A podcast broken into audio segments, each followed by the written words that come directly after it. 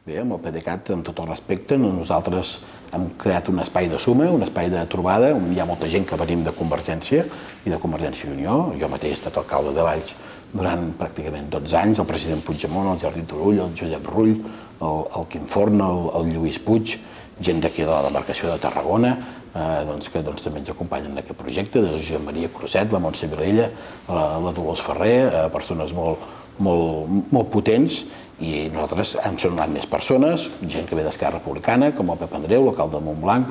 un històric, l'Eusebi Camp de Pedrós, o gent que ve del món del socialisme, com la Teresa Pallarès, el Josep Maria Llaçar, l'alcalde del Vendrell. Per tant, eh, nosaltres som un, un projecte que creix, un projecte que suma amb tot el respecte per les decisions personals que hagi pres cadascú.